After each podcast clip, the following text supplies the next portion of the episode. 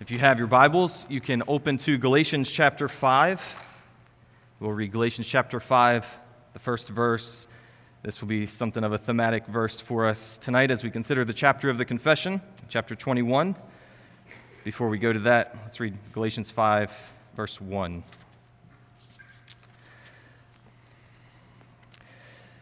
First verse, Galatians 5 It was for freedom that Christ set us free. Therefore, keep standing firm and do not be subject again to a yoke of slavery.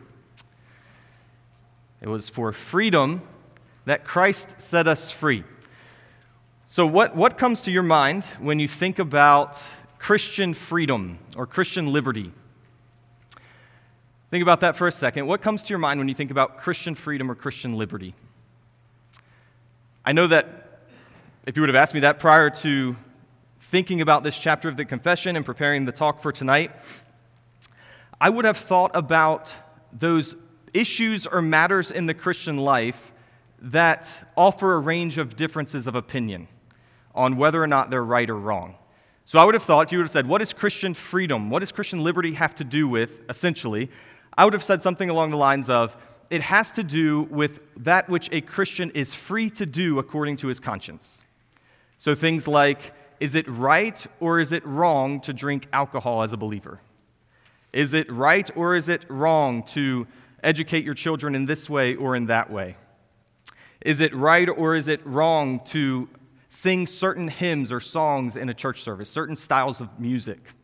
Uh, is it right or is it wrong to use certain kinds of childbirth control, child, uh, birth control? Those, those types of issues, matters of, well, here are some Christians who say they think it's right. Here are others who say they think it's wrong. This is a matter of Christian liberty, Christian conscience. Is that, is that what you would have thought of when you think of Christian freedom or Christian liberty? I think for a lot of us it is. And, so I think it's also interesting that when we come to the confession this evening and we read through it, the emphasis isn't, first of all, on those kinds of things. As we'll see, we'll get into those kinds of things when it comes to the conscience of the Christian. But primarily and most foundationally, most fundamentally, Christian liberty has absolutely nothing to do with what you can or can't do. Christian liberty doesn't have anything to do with what you do or don't do. It doesn't have anything to do with what's allowed or not allowed in the Christian life. Foundationally, at its most basic level, Christian liberty has nothing to do with what you do, actually. Foundationally, Christian liberty has everything to do with what Christ has done. And so, Christian liberty is not something you accomplish for yourself, it's not something that you practice. Christian liberty is, at its most basic level, what Jesus has done for you and what is now true of you because of your union with Christ. That's where the confession begins in its discussion of Christian liberty. It will only, after discussing that, will it then move into matters of conscience. But at the most foundational level, we have to start with what is Christian liberty it is your freedom in Christ because you're united to Him. That's what Christian liberty is. It's your freedom in Christ because you're united to Him. So, if you have uh, the bulletin for tonight, the chapter is printed on the inside there. The first uh, section, number one, is divided into two paragraphs, and I'll actually break that up into two separate sections for the sake of uh, working through it tonight. And for now, we'll just look at that first paragraph of the first section. I'll read that. And again, this is dealing with what is objectively, foundationally true of every single Christian believer. So, the first paragraph, chapter 21 The liberty which Christ has purchased for believers under the gospel consists in their freedom from the guilt of sin, the condemning wrath of God, and the rigor or severity and curse of the law.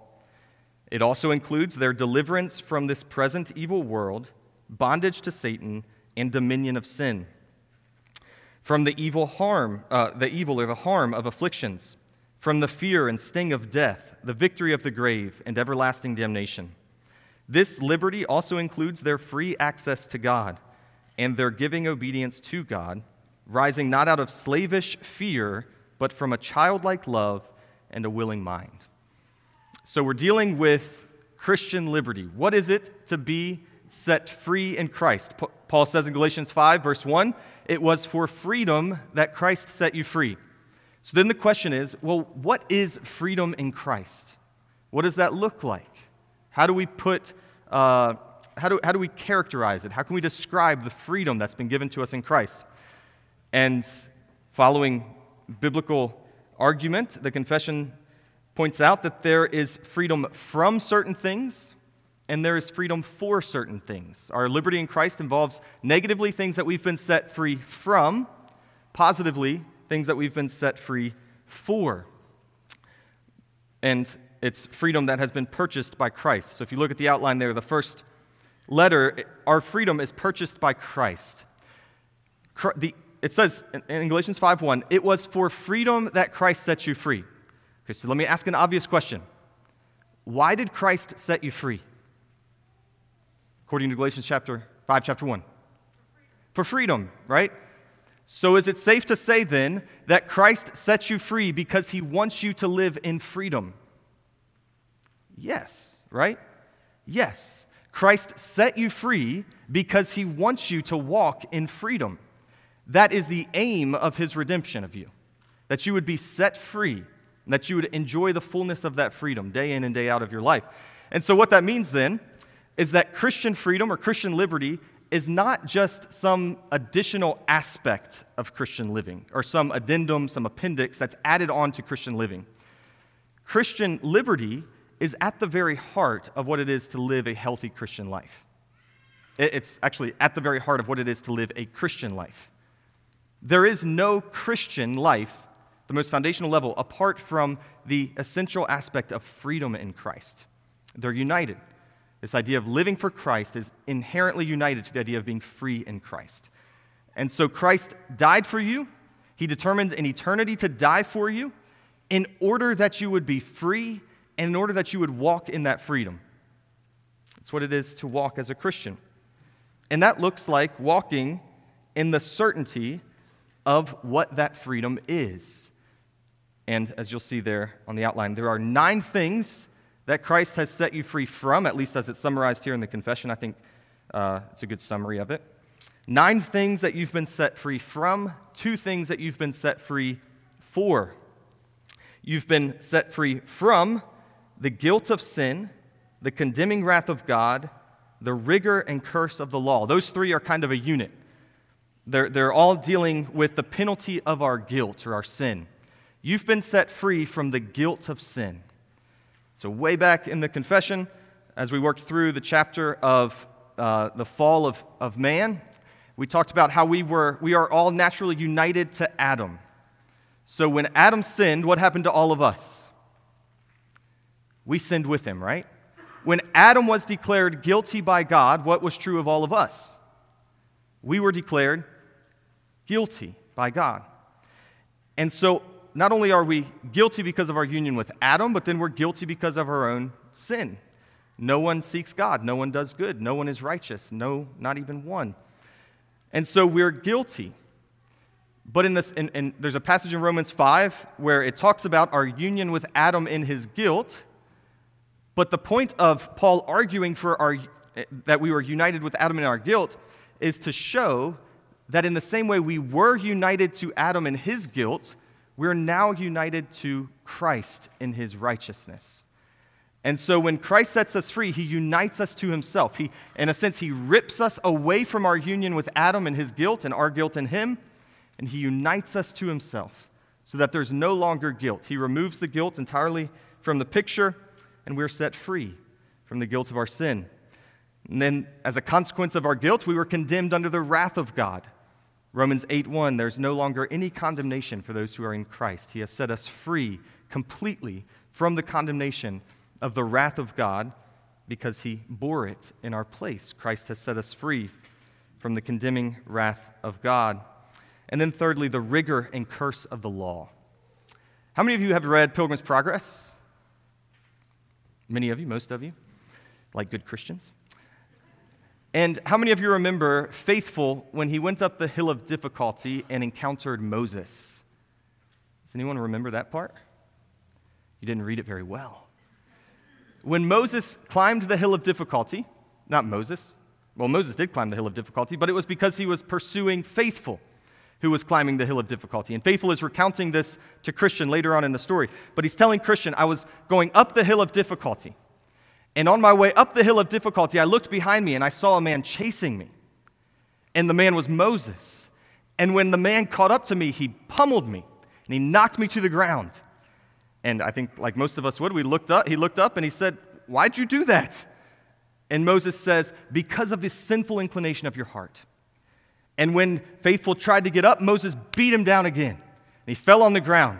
And, and Faithful asked Moses, he said, Please show me mercy. Why won't you have mercy? And Moses said, There's no mercy to be found in me. And then he pummeled him again as Faithful tried to get up. And Faithful says, I would have been left there dead. But there came a man who bid him to leave. And this man, he said, I didn't know who he was at first, but, but then I, I noticed his, his hands, they had scars. And then I realized it was the Lord Jesus. It was the one who died for me. And he bids the curse of the law to leave. He removes it completely. The law, when we come to the law for justification, it is a ruthless, rigorous master.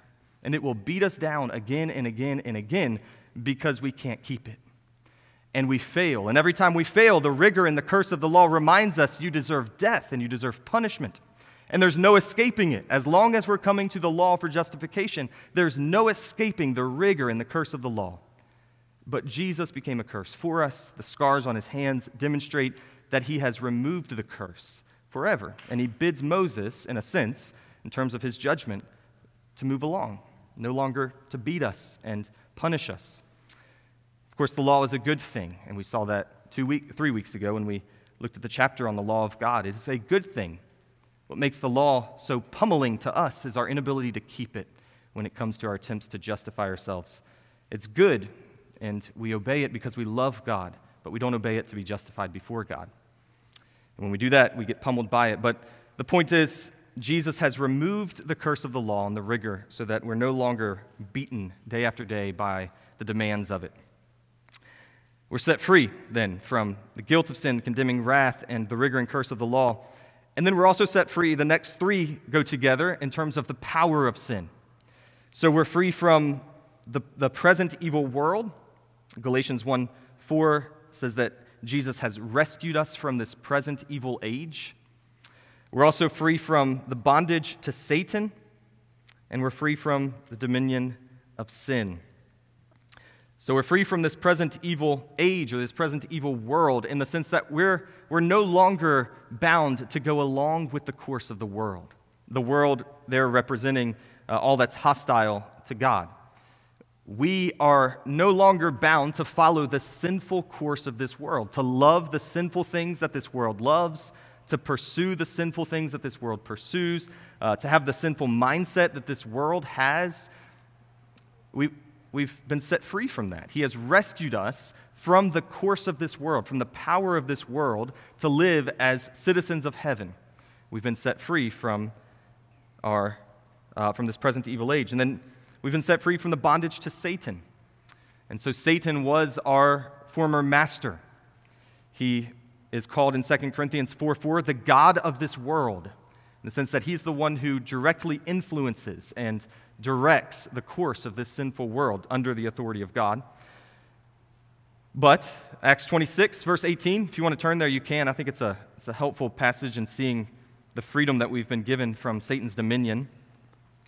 Acts 26, verse 18, Paul's describing the commission that he was given from Christ to preach the gospel to the Gentiles.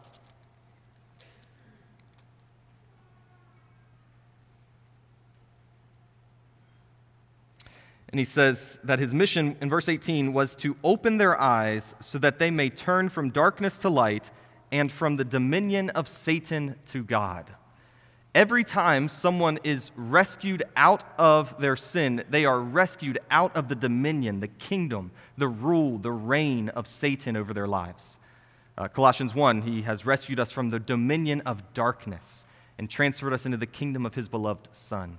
Uh, so he has set us free from the power, dominion, the rule, the reign of Satan over our lives. And then he set us free from the dominion of sin. Uh, we're no longer bound by sin. Sin is no longer a master over you, according to Romans chapter 6. You no longer have to sin. Uh, if you, this, I don't remember how many weeks ago, a number of weeks ago, we saw these different stages of humanity.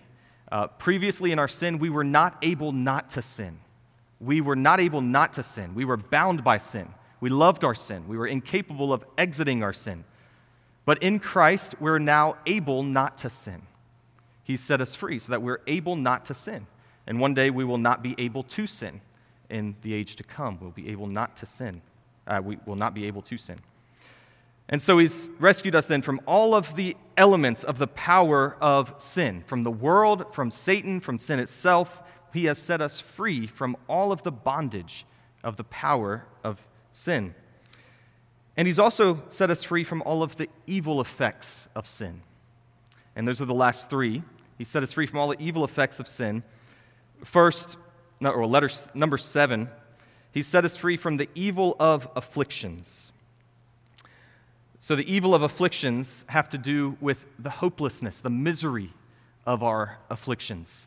Uh, for the non believer, for someone who is not in Christ, and they are in the midst of afflictions, there may be a glimmer of hope that they'll exit those afflictions in this life. But there's no ultimate hope. And there's, there's no ultimate hope that their afflictions have any meaning or any purpose. Uh, for the non believer, the experience of afflictions is simply the experience of the, of the punishment of God upon this world for sin. Not necessarily for their specific sin in that instance, but it is the effect of God's general punishment upon the world for sin. That's all that affliction is for the non believer. But for the believer, afflictions are never viewed from that perspective. They are never the punishment of God upon you, personally, specifically they are always his loving, uh, they, they are always according to his loving and good and wise plans for you. And so, even in the midst of afflictions, the evil has been stripped away. The hopelessness, the misery, the despair, the meaninglessness of afflictions has been taken away. And it's because we know God has not caused this to happen to me for my harm, but for my good. And so we, we know that afflictions are good for us in the moment. In the immediate context, uh, David in Psalm 119, he says, It is good for me that I was afflicted, that I may learn your statutes. The believer can say, It's actually good that I'm afflicted. It's, it's not painless, it's not pleasant, but it is good that I might learn to cling more closely to God's statutes, to His word, to His truth. It's good in the immediate context, but it's also good for eternity. We heard Pastor Alpheus Atkins uh, a number of weeks ago preach from 2 Corinthians 4:17. For momentary light affliction is producing for us an eternal weight of glory far beyond all comparison. There is eternal glory that will come when our afflictions are over. So, so we are in the midst of afflictions now, but we know these afflictions are actually preparing us for an eternal weight of glory that far surpasses anything, any pain we might feel in this life. And so the evil of afflictions has been removed in Christ. He has set us free from the evil, the, the misery, the hopelessness of trials. Not only the evil of afflictions, but also the fear and the sting of death. Um, so, prior to Christ, Hebrews 2 tells us we were held in slavery all the days of our lives to the fear of death. But in Christ, that slavery has been removed. We're no longer bound by slavery to the fear of death because we have nothing to fear in death. We know where death leads us, we know what's on the other side of death. We might fear the event of death, we might fear the pain of death. Uh, it's certainly not a pleasant experience, but it's not a hopeless experience. And so no, we're not bound by this slavish fear of death. Uh, there's a hymn, the, the hymn, It Is Not Death to Die. It goes, It is not death to die, to leave this weary road and mid the brotherhood on high to be at home with God. For the believer, it's not death to die, it's, uh, it's the gateway into eternal life, into the eternal enjoyment of God. And then lastly, it has liberty in Christ means that we've been freed from eternal damnation. So the believer will never experience the misery of being separated from Christ and from his goodness throughout all eternity. That's the destiny of the unbeliever is to be separated from the goodness, the love, the glory of Christ in hell. The destiny of the believer is to be with Christ for all eternity. He has freed us from eternal damnation. So, those are all the things He's freed us from, at least as they're listed here. But He's also freed us for other things. Uh, on the outline, it says to, that works as well. It's liberty to certain things or for certain things. Free access to God, first of all. So Ephesians 2.18 tells us that uh, Christ came preaching peace, and he has, he's now given us access to God, to one Father by the Spirit. And then 1 Peter 3.18 tells us that the just died for the unjust, that he might bring us to God. So the aim of Christ's redemption was to bring us close to God, that we might walk in close fellowship with our Father. And secondly, that we might live in loving obedience to him. The aim of our freedom is ultimately devotion to Christ. And we'll hopefully consider that a little bit more as we work through the paragraphs here. But he has freed us not to live as slaves in fear of a mean judge, but as children who love our Father and delight in obedience to him. So, those are the elements or the aspects of the freedom of Christ, the things he's freed us from, the things he's freed us to. Now, think for just a second as you look over that list. Isn't it true that these are the kinds of things that are constantly being attacked by Satan in the Christian life? So much of our um, inefficiency and effectiveness as believers is owed to the fact that we struggle in the assurance of these things. And Satan knows that. Again, we, uh, back in Ephesians, in the book of Ephesians, when we were there on a Wednesday evening, uh, sometime earlier this year, I mentioned a book called Precious Remedies Against Satan's Devices. Some of you may remember that book. It's a really good book. Uh, and, and in that, it talks about the specific ways that Satan attempts to destroy the believer. And one of the ways that Satan attempts to destroy the believer and to make us useless in the Christian life is by stripping us of the confidence and the certainty that we have in these things. And so Satan would love us to believe, love for us to believe that the guilt of sin is not fully removed, that we still are in some way guilty before God. And we could go through this list and, and piece by piece look at how Satan would, would love to strip us of the confidence that we have, and we could see the effect that that would have on us. If, if he could cause us to believe that we're not really freed from the bondage of sin, that we're not really freed from God's wrath, that we're not really freed from the fear and the sting of death, so that we're, we're unwilling to live our lives wholeheartedly for Christ uh, because we, we fear what might happen as a result. If Satan could, could convince us that these things aren't true, he'd make us very useless. And so, the aim of the Christian then is to be convinced day in and day out that everything listed here that comes straight from God's word is true with regard to the liberty that Christ has accomplished for you. That would be a very worthwhile aim, day in and day out, would be to refresh your mind and your heart in the certainty that these things are true of every Christian unchangeably because of our union with Christ. So that's foundationally what Christian liberty is the things we're set free from, the things we're set free to. Then the confession addresses another question that might come up, or addresses a question that might come up in thinking about that. What about believers in the Old Testament? Did they have this kind of liberty? And this is a question that's come up again and again as we've studied through this confession. What about Old Testament Christians? Did they have justification? Did they have faith in Christ?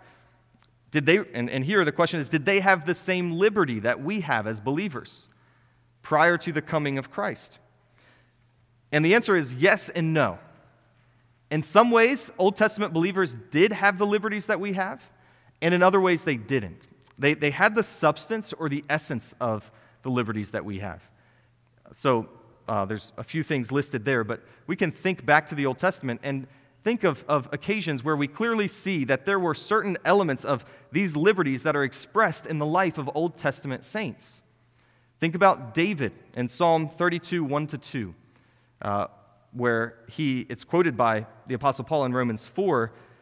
I don't have it right in front of me, but it's along the lines of how blessed is the man whose sins are forgiven and whose iniquities have been covered, or something along those lines.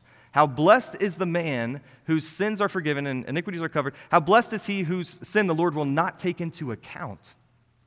From an Old Testament saint, he's saying how blessed it is to be forgiven of God.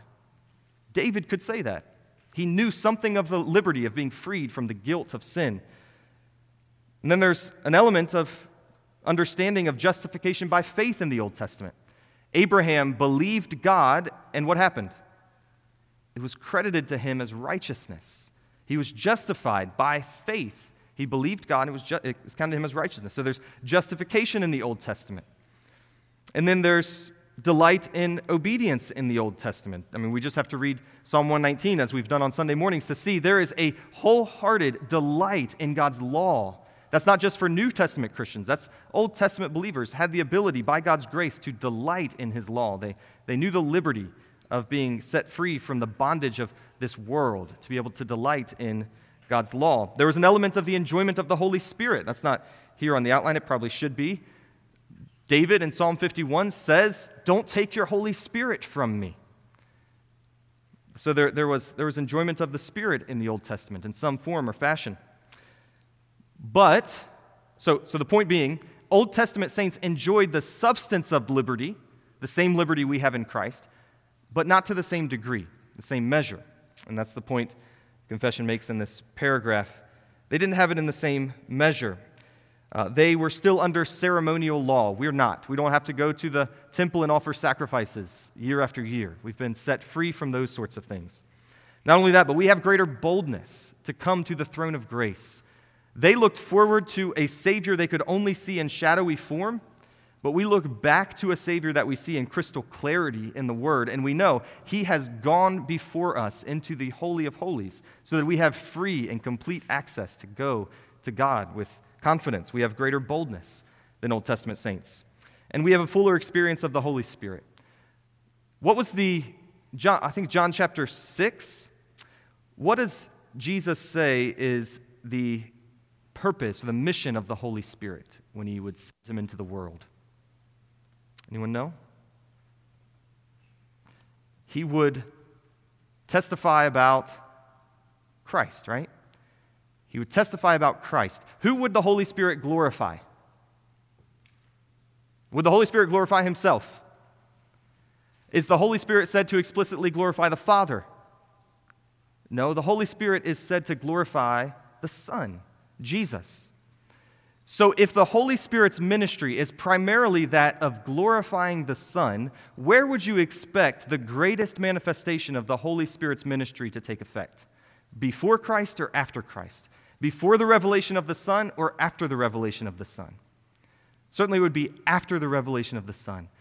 Jesus ascended on high, and then he sent his Holy Spirit into the world for the first time. Not, that the fir- not the first time the Holy Spirit had been in the world, of course, but now the Holy Spirit is coming into the world for the first time as witness to the Christ who has come and died and ascended and reigns and will return. Never again Never before had the Holy Spirit borne that kind of witness to Christ because no one had seen him.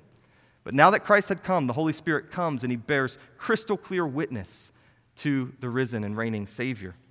And so we enjoy the, the ministry of the Spirit to a far greater degree than Old Testament saints. The assurance that he gives us, the hope that he gives us, the confidence to call God our Father, all of those things are incomparably greater than what Old Testament Christians could do. It's something we should be thankful for that we live this side of the cross. All right, well, the, the next paragraph, I skipped to the second paragraph, but jumping down into section two of the confession, this is now dealing with the outworking of our freedom. So we've worked, we've looked at the foundation of our freedom in Christ, but that freedom then is worked out in the way that we live our lives. And so paragraph two starts to deal with how is freedom worked out in your life? How, how do you apply your Christian freedom from day to day? And it first talks about the liberty of conscience. Uh, so, liberty of conscience is that second paragraph there.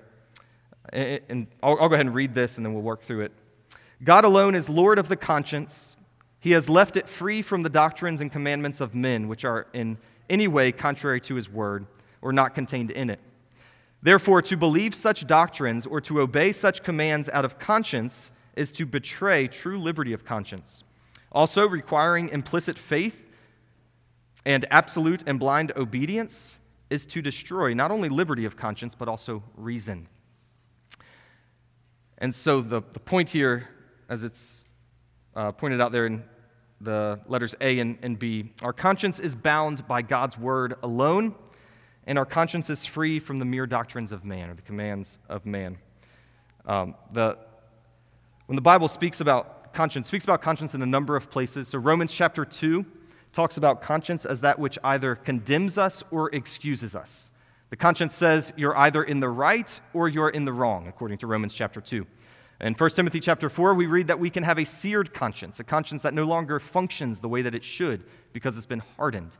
Uh, Kevin, Kevin DeYoung, he describes the conscience as the moral faculty within human beings that assesses what is good and what is bad.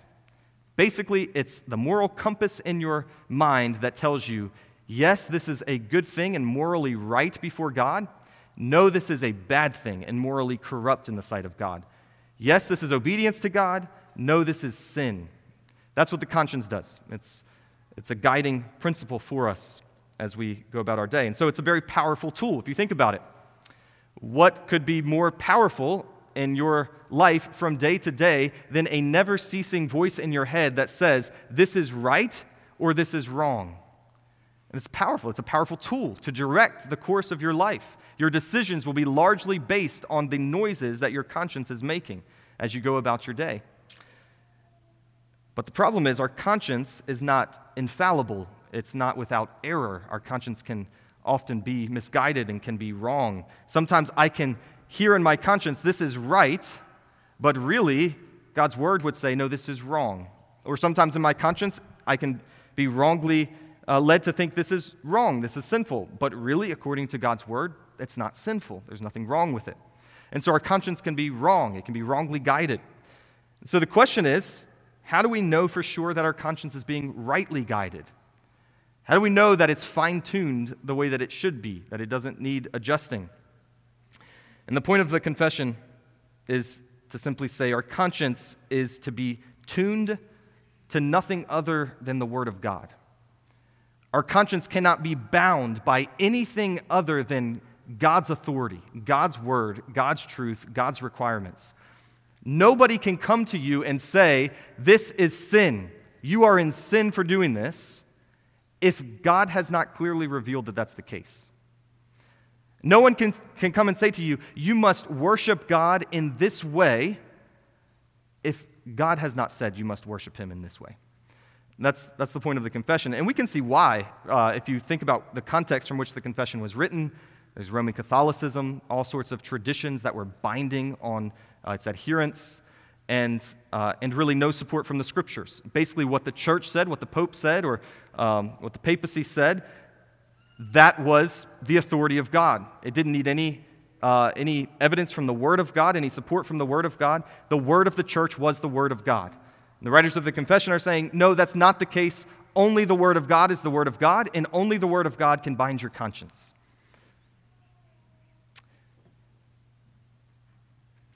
So, a good example of that in the New Testament is the Bereans, right? Acts, I think it's Acts chapter 17. When they hear the word, they diligently search the scriptures to make sure that the things they were hearing from the messengers of God were really found in God's word.